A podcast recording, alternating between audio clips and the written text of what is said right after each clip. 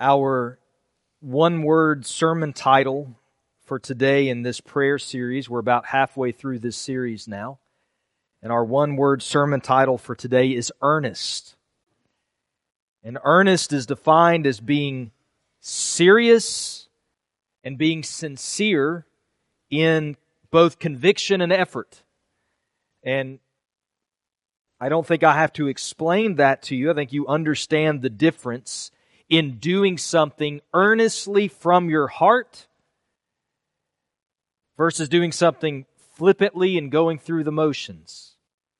You, you see that in yourself, and you also see that in people around you. You see that in relationships that you have. You see it play out every day people that are earnest in what they believe and what they're doing, and people that are just half hearted, doing what they, they know they should do, but, but not do, doing it very diligently. Last week, the challenge in the message was to ask God for every concern of your heart, for everything, to ask God because that is what He invites you to do. Today, we're going to go a step further into that idea by asking, How do we ask God? In particular, how earnestly do you pray when you ask God to work in your life and the lives of others? If you do ask Him for things, what does that look like? Is this kind of half hearted, flippant? God, do this. I know I need to pray, God, please do this and, and move on? Or is there an earnestness? Is there an eagerness? Is there a passion to your prayers? Do you pray anticipating God is going to answer? That's the question I want to put before us today.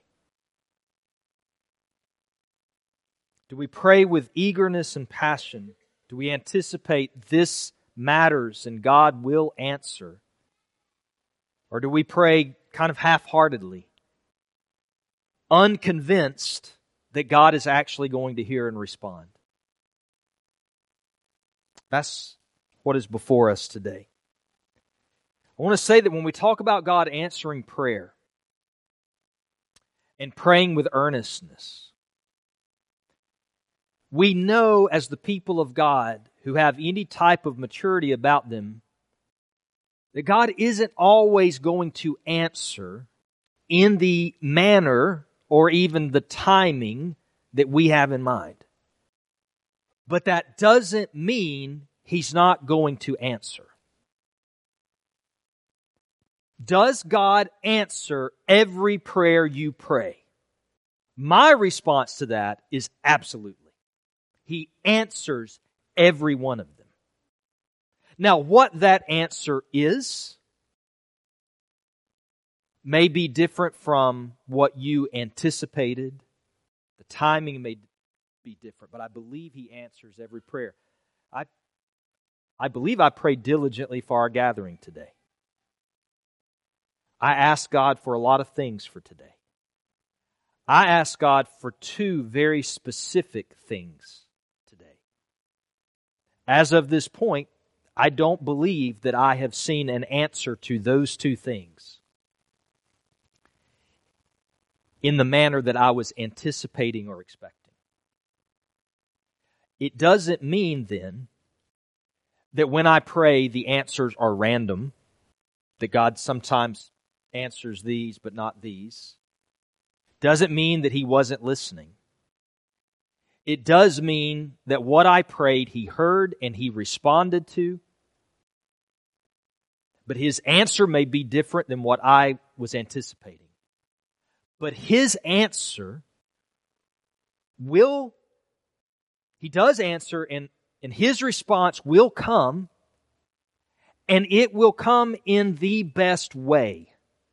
What he is doing and how he is going to answer will be far different than what I imagined.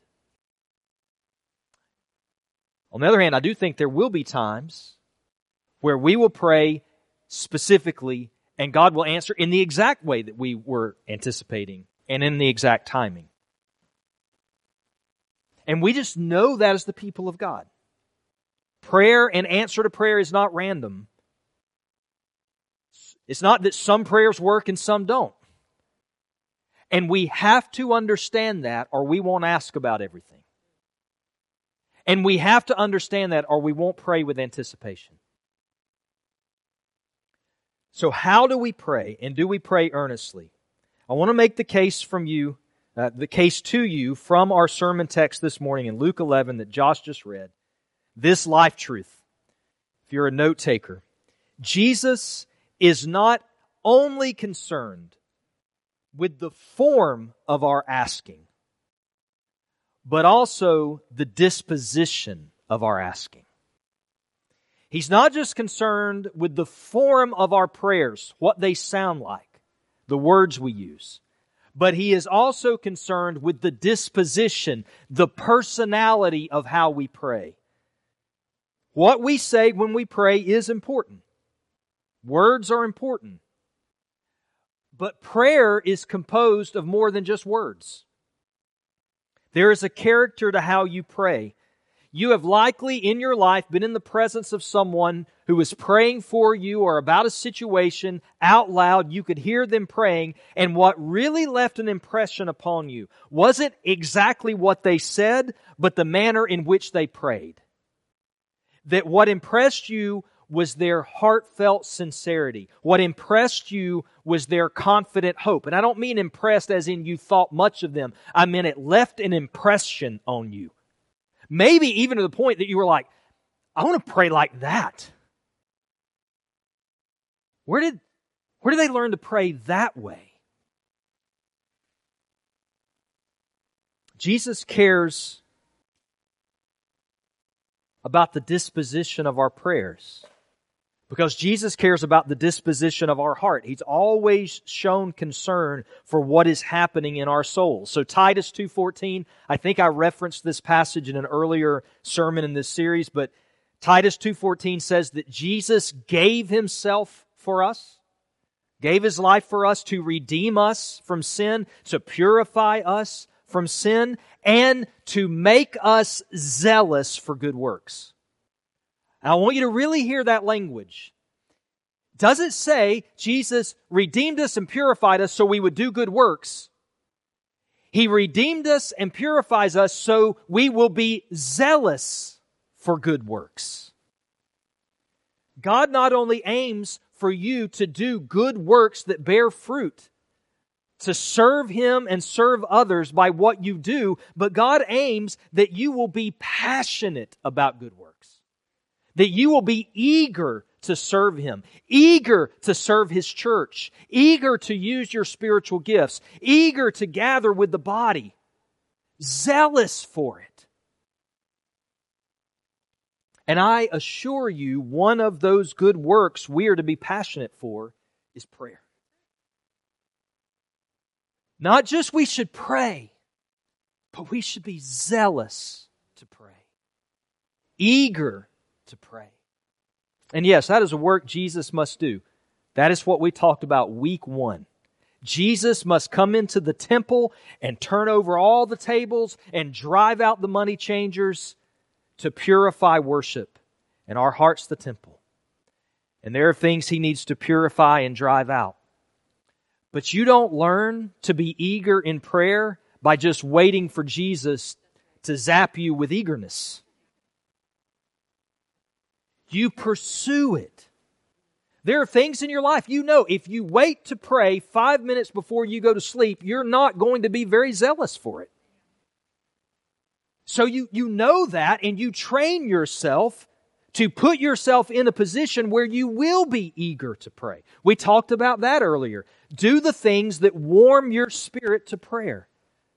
So yes, it's a work that Jesus does but it's also something that you must discipline yourself for to be earnest in praying. So in Luke 11, Jesus' disciples come to him. This is the context of the passage. And they say to him, Teach us to pray. And they say, Teach us to preach. Teach us to do these miracles. In, in Luke 11, they said, Teach us to pray. And I think the assumption that we can make is they meant, Teach us to pray like you do.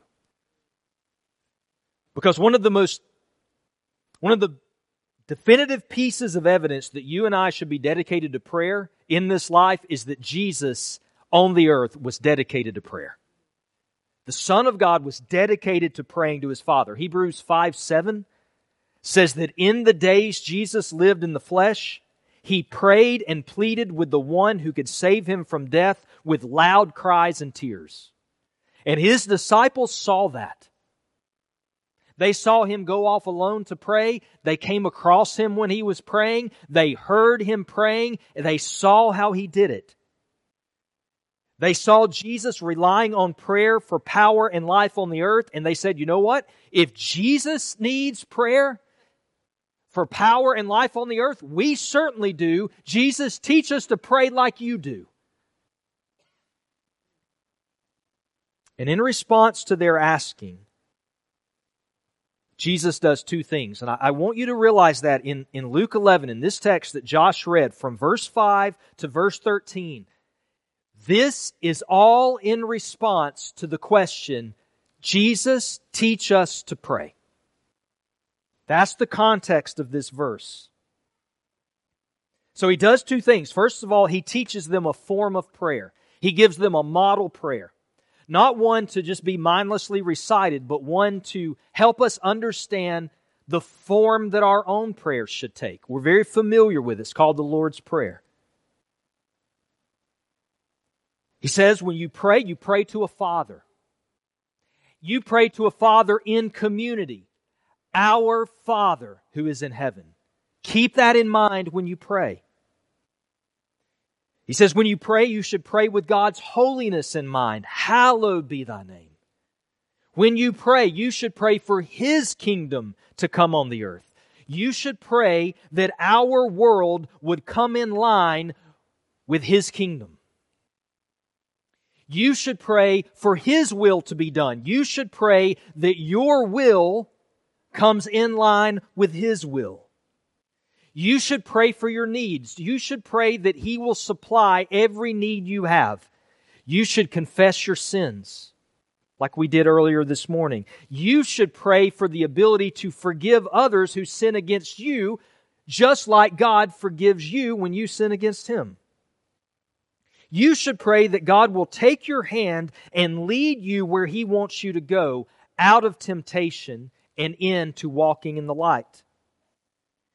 And you should pray for God's protection and His deliverance from the traps of the enemy because the enemy is always trying to trap you as a believer. So you should pray God will protect you and deliver you from those traps. This is a model prayer. So that's, that's the first answer Jesus gives. Keep these things in mind as you pray. But he doesn't stop with the teaching. He then tells a story that is still part of the teaching. And the story that he tells, the central point of that story, is summarized in verse 9. He is teaching us how we should pray, the disposition of our asking that we should pray in a way where we ask and keep on asking, seek and keep on seeking, knock and keep on knocking, knowing and anticipating that God will answer. He will open the door and we will find what we're looking for. And that's the point of the story that he tells as part of this instruction on prayer. So in your notes, I want us to think through what it means to be earnest in prayer, serious and convicted in prayer by analyzing a little bit this story in Luke 11 and bringing out of it what Jesus wants us to see about prayer. In particular, how we ask God. Should we ask God for things? Yes. What things should we ask Him for? Everything. The only thing you shouldn't ask God for are things that are against His will. And if they're against His will, you should not desire them and you should not pray for them. But if they are in line with His will, you should pray for everything. Now, how do we pray? What's the disposition that we should lead our heart into and discipline ourselves for? How do we ask God for requests? Number one, be bold in asking. Be bold in asking. That is part of the disposition of your prayer life. It should be boldness. The illustration that Jesus uses right away poses a question to you. Would you go to a friend at midnight and ask them to meet a need for you? Would you be willing in a desperate situation to go wake up a friend, call them, text them, go to their home, and ask for them to help you? And of course, the larger question becomes not just are you that bold in seeking help from a friend, but are you that bold in prayer? Are you that bold in asking God for your request? Does that type of boldness show up in how you pray? Do you run to God to ask Him for every concern and need you have, no matter how small, no matter how great? Are you bold to ask Him before anything else? Josh said that his illustration was not, the purpose of it was not, don't go to the doctor when you're sick. And he said, if you're sick, go to the doctor. I certainly agree with that. In that, I do believe that everything we have is derived from what God gave us. I struggle a little bit sometimes, and I don't want to get into this because it's not my notes, but I struggle sometimes with the ideas of what's from God and what's not. When you think in Genesis, God said to man, subdue the earth. It means make it work for you. So there are certain things that we have that God has given us that are from His hand that help improve our lives and our health. They're ultimately gifts from Him. But let me make this addendum. So I feel okay in saying this to you.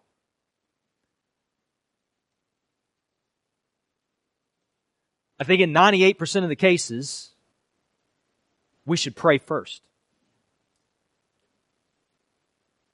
I say 98 because, like, if you sever a hand, you should probably pray on the way.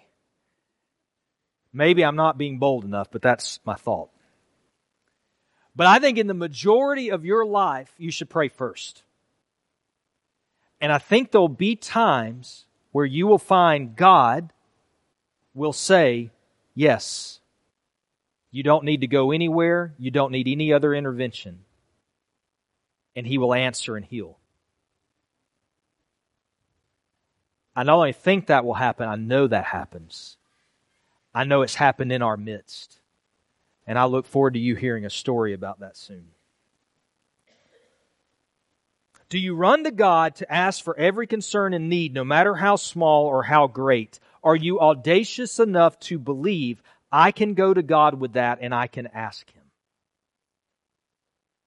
That's how Hebrews, I'm not just getting this from this text. I'm not just taking a narrative and saying, yes, pray boldly. Hebrews 4.16 instructs us in this way. Boldly draw near the throne of grace. With confidence draw near the throne of grace.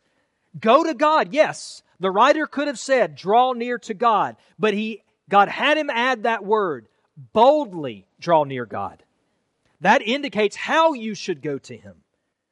Now, this is not a boldness that demands something of God. This is not a boldness that is overly casual, overly familiar.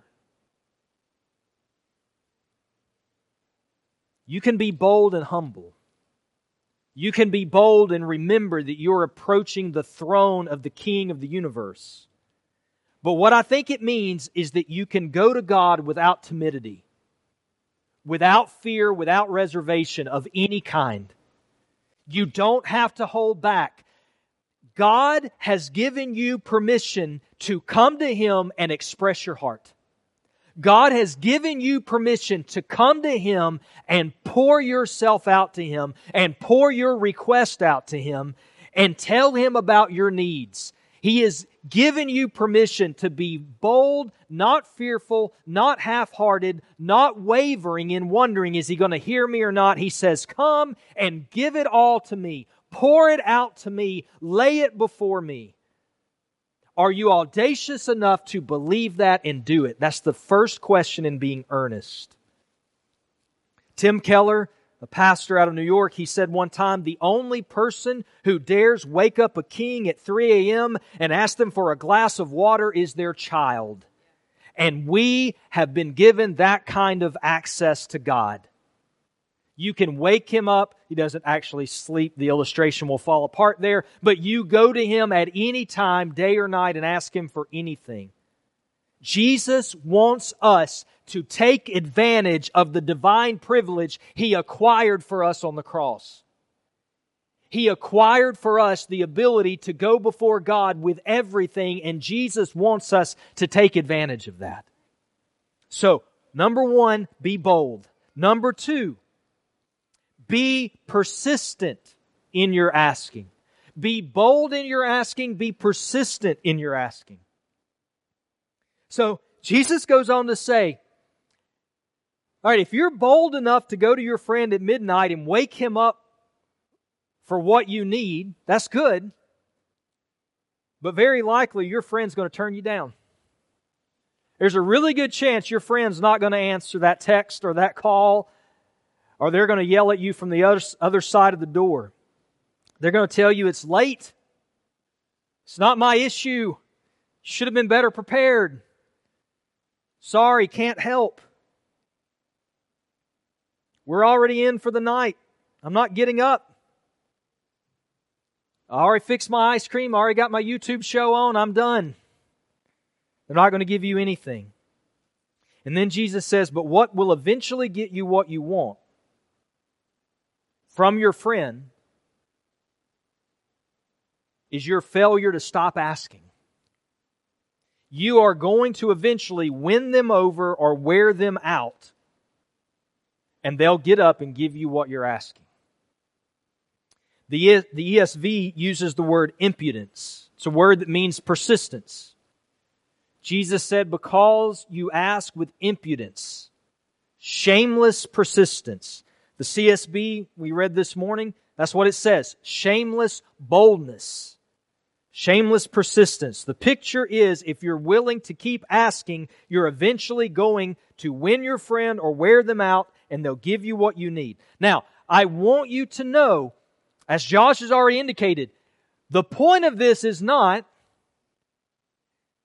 wear God out until he tires of you and answers you. There's a comparison Jesus is making. The point is not that your persistence will overcome God's reluctance. The point is that unlike your friend who is evil, God is not reluctant to answer you. He is eager to answer you. And so if you can wear out your evil friend who is reluctant to give you what you've asked for, but he will eventually answer you, how much more will your Father in heaven, who is eager to give you what you ask for, how much more will your persistence be rewarded by him? That's the point. As one writer put it, prayer is laying hold of God's willingness to bless you. He is willing, and prayer is the means by which you lay a hold of His willingness. Jesus tells a very similar story in Luke 18. In Luke 18, the story is about a persistent widow who is going to an evil, reluctant judge who has a, her case has been before him and he has not moved on her case. He has not sided in her favor. And this widow keeps going to him and going to him and saying, give me justice, give me justice, give me justice. And finally, the evil, reluctant judge says, this lady is wearing me out. I'm going to give her what she's asking for. I'm going to give her justice. And Luke clarifies in chapter 18, the purpose of Jesus telling that story to his disciples was that they might always pray and not lose heart. The reason he told that story is that we might always pray and not lose heart.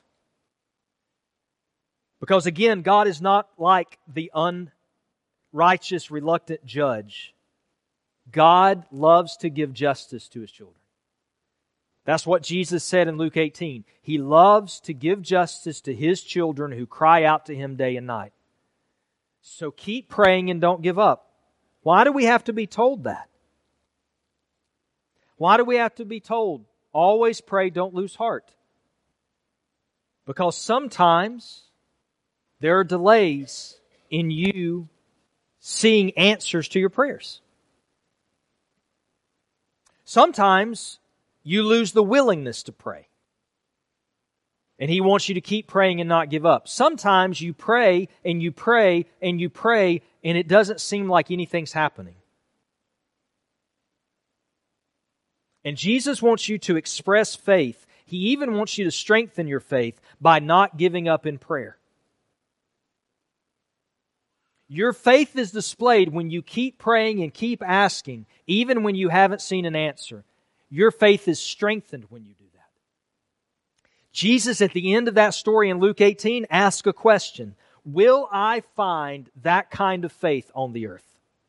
Will the Son of Man find that kind of faith, that persistent, trusting, hopeful, even in the midst of delays, faith that never gives up believing God is going to answer? Jesus says, Am I going to find that faith when I look for it? Am I going to find that faith in you when I look for it? Am I going to find that kind of faith in agape when I see that little building that represents that little church on that little hill and that little community? Am I going to find that kind of great faith that keeps persisting and keeps trusting even when there's delays? It takes faith to believe that when God delays, it's always for a good purpose. It takes faith to believe that when the answer doesn't come exactly like you pictured, that God is still listening and still working. Sometimes He delays because He's teaching us something that we can only learn while we wait. Sometimes there's a delay because He is molding our thinking and our desires to His own. Sometimes there's a delay because he's working to put everything in line. Sometimes there's a delay because his purposes are higher than our purposes, which is what Peter wrote about in 2 Peter 3 9. I say to you that I believe the biblical model, when there is a delay,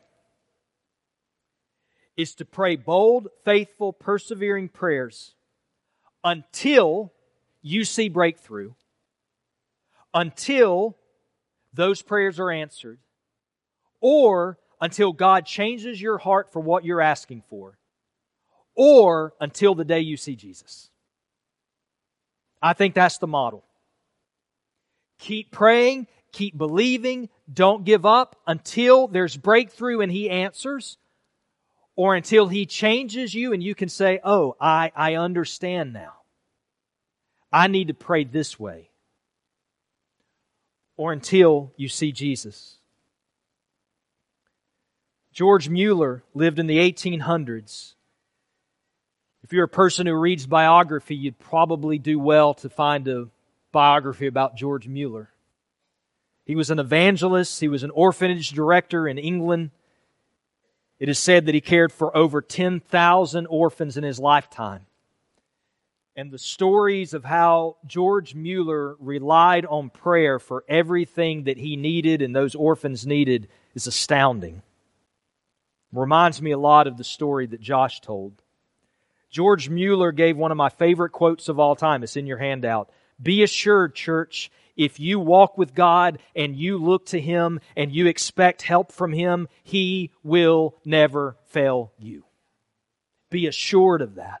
I want to read you an excerpt from the journal of George Mueller. In November of 1844, I began to pray for the conversion of five individuals.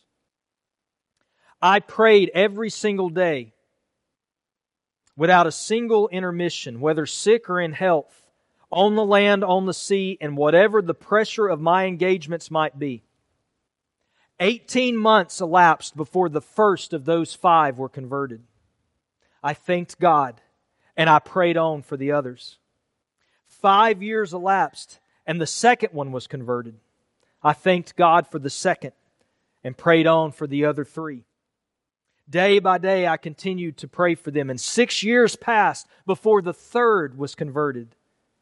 I thanked God for the three, and I went on praying for the other two.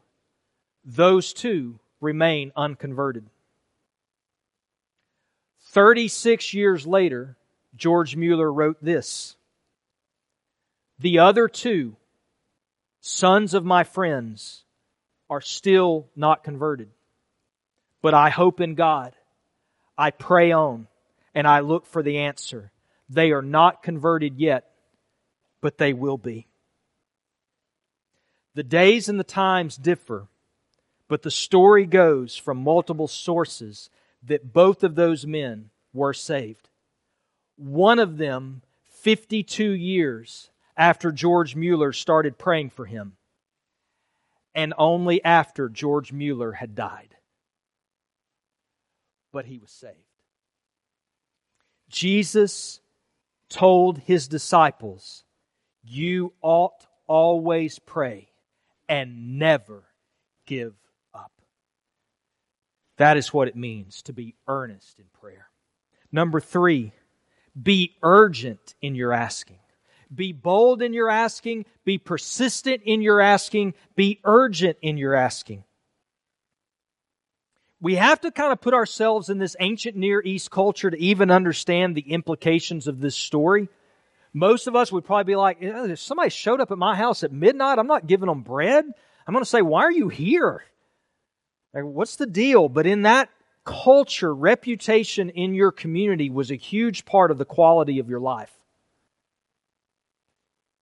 Being well thought of in your community was a huge part of being accepted and, and how well you live, not just financially, but just having a good quality of life. Showing hospitality to guests was a matter of bringing pride to your village or bringing shame to your village. If a traveler showed up, they knocked on your door, there was an expectation to show them hospitality.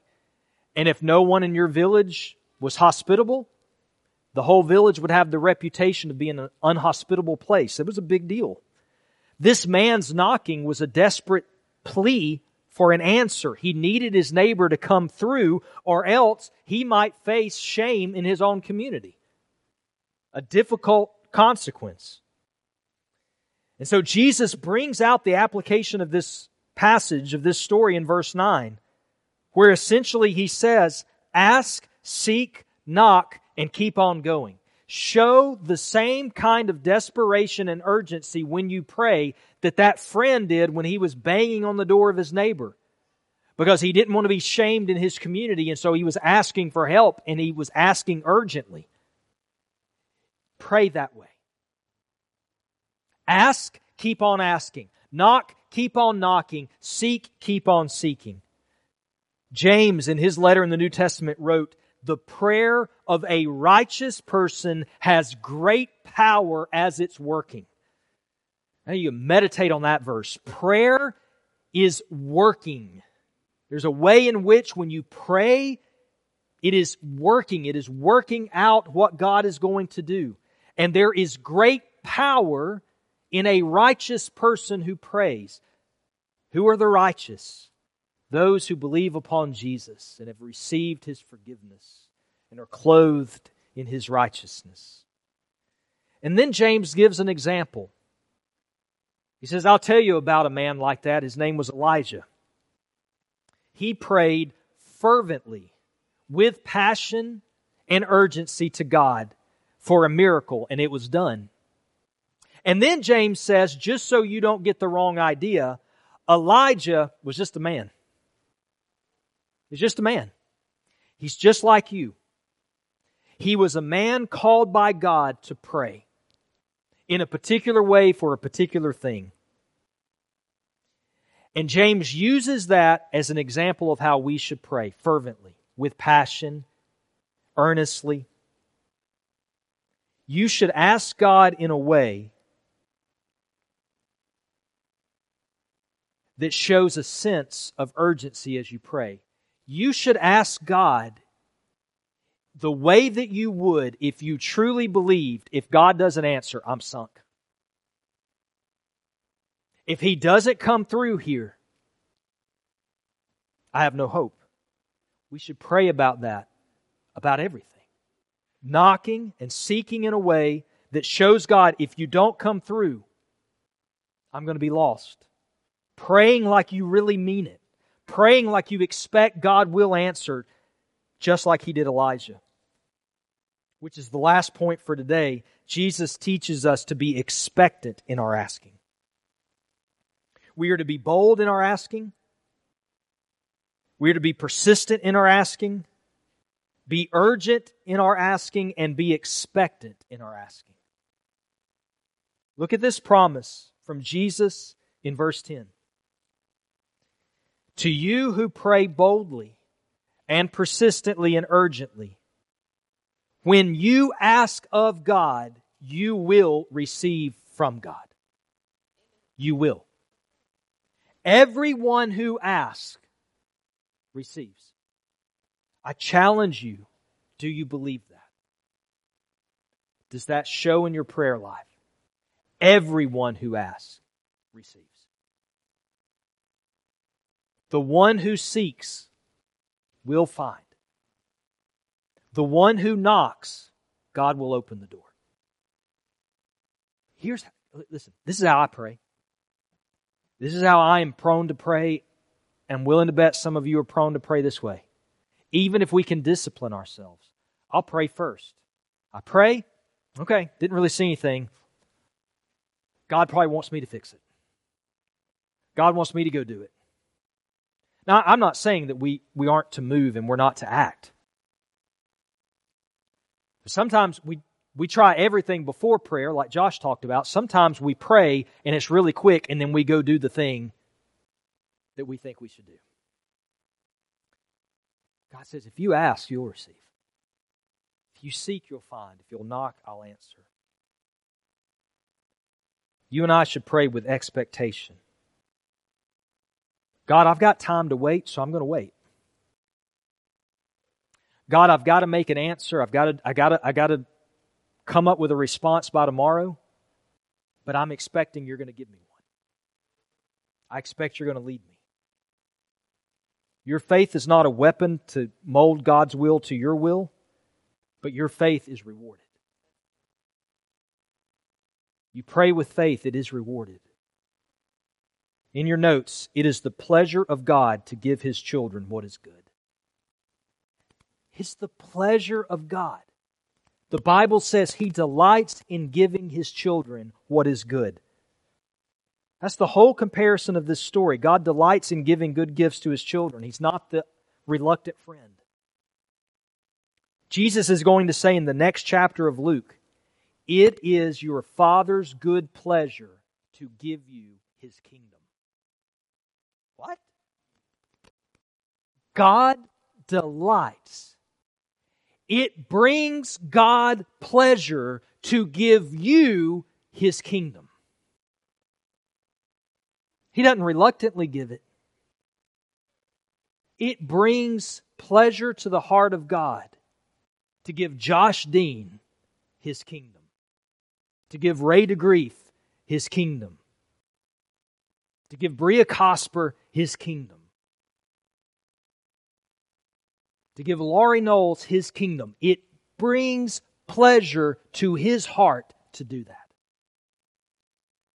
So if he is willing to give you his kingdom, the riches of all of his divine power, everything that he has created, will he withhold anything from you that is good?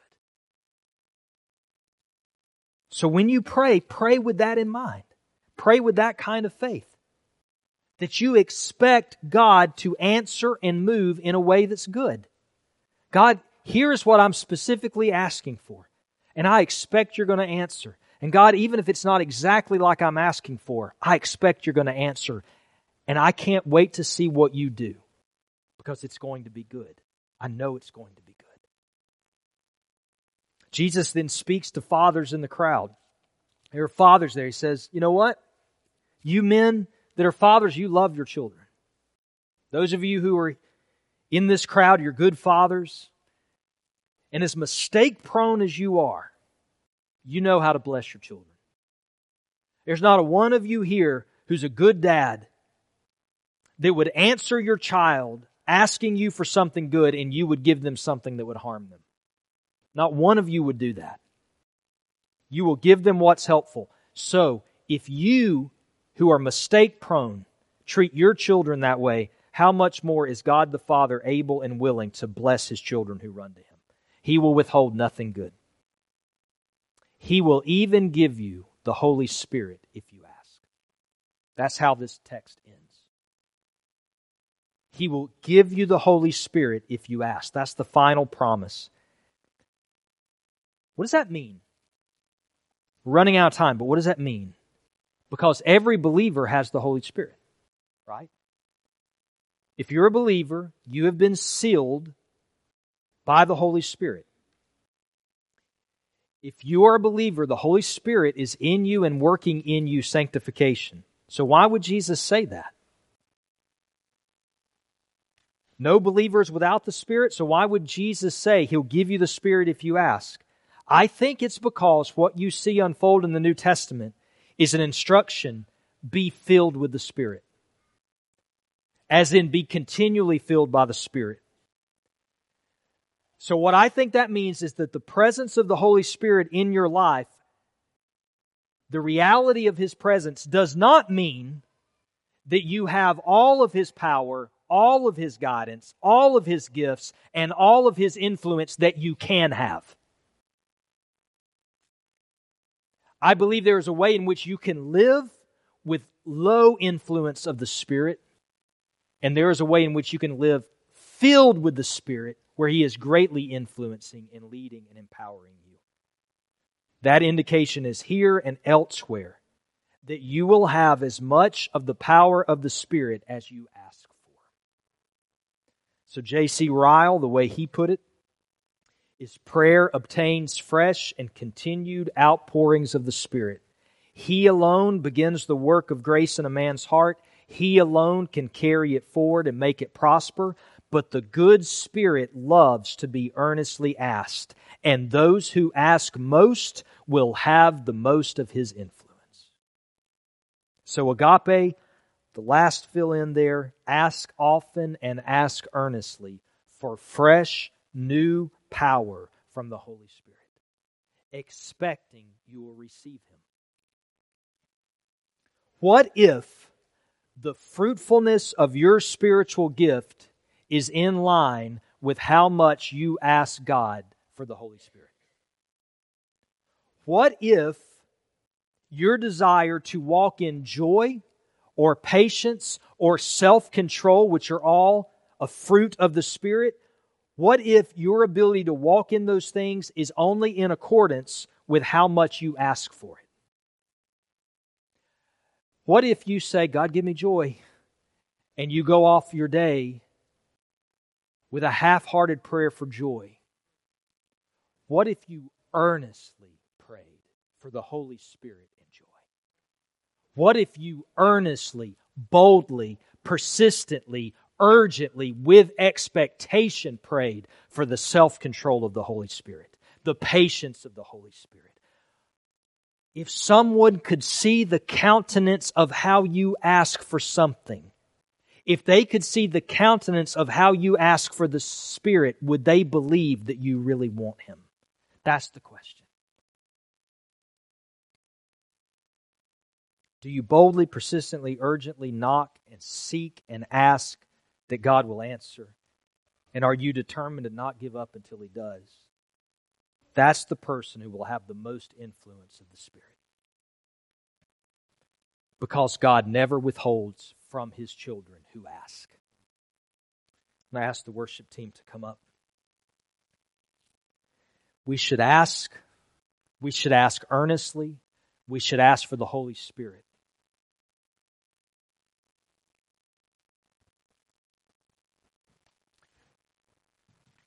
We should be convinced by the disposition of our praying that we really want what we pray for. If someone else had the opportunity to see us asking, not out of show, But if somehow they came across us and they saw how we asked God for the Holy Spirit and for the kingdom, they should be convinced wow, they really want this. Not because we're trying to prove ourselves, because we're nothing without Christ, but because this is how Jesus responded when his disciples said, Teach, teach me to pray. Jesus prayed with loud cries and tears his days in the flesh. You and I, I'll end where I started. You and I know what it means to earnestly want something and ask for it, and we know what it means to half heartedly want something and ask for it. Is the pleasure of God to give the kingdom to those who earnestly ask. Here's what I want us to do this morning I want us to start this month of prayer together, pleading for the lost. We have some prayer partners over to my left. I'm not discounting anything else that you need to pray for. I'm going to do what I did last week. I'm going to come over here my, to my right. I'm going to stand. And if you want to talk about your relationship with Jesus, anything going on with your, your relationship with Him, and you're bold enough to come and let's pray together and set aside a time to talk later, then we'll start that process today. If you're watching this later on replay, you contact us at the church. We want to talk to you as Jesus is moving in your heart. Because it is only by believing upon Him for the forgiveness of your sins that you have these privileges of going before God in prayer. But our aim today, next week when we gather, on the 14th when we gather, the Sunday after that, when we gather, our aim is to pray for people who don't know Jesus. I want to ask you to do something this morning. I want you to think about people in your life who don't know Christ. And I want you to go to war on their behalf in prayer. And I want to invite you this morning to do what you feel led to do, to display, not to others, but to God, your earnestness. Your earnestness in praying for people who don't know Christ. I don't need to tell you what that looks like. But I am laying before you, earnestly pray for the lost. So, Father, I pray right now that as we go before you, whether we come to the altar or we go to a prayer partner or we pray where we are, God, I'm not looking for something visible so that we can be proud of something we've done today, but I am asking you to stir us to earnest prayer. God, there are people in our lives right now, there are people in this community right now. They are lost, and if today was the day that they took their last breath, they would be lost. And God, that is sorrowful. It is hard. I ask that you would break our hearts that we might, with earnestness, pray for people to be converted and not give up. I ask God that you would bring people to our minds right now to labor in prayer, pleading that you will save. And even the benefit of that in this community of people that are nameless to us and faceless to us, but are in the sphere of influence of this church, that those prayers would go to them and they would be saved. And God, I boldly ask that we would see the harvest of these prayers.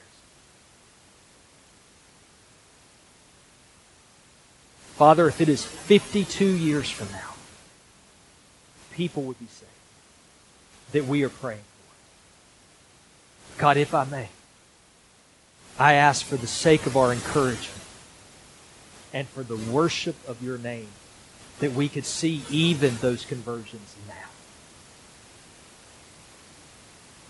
That our friends and our family and our community might have many years to live and walk holiness. God, help us to earnestly pray right now and hear those prayers and answer. In Jesus'.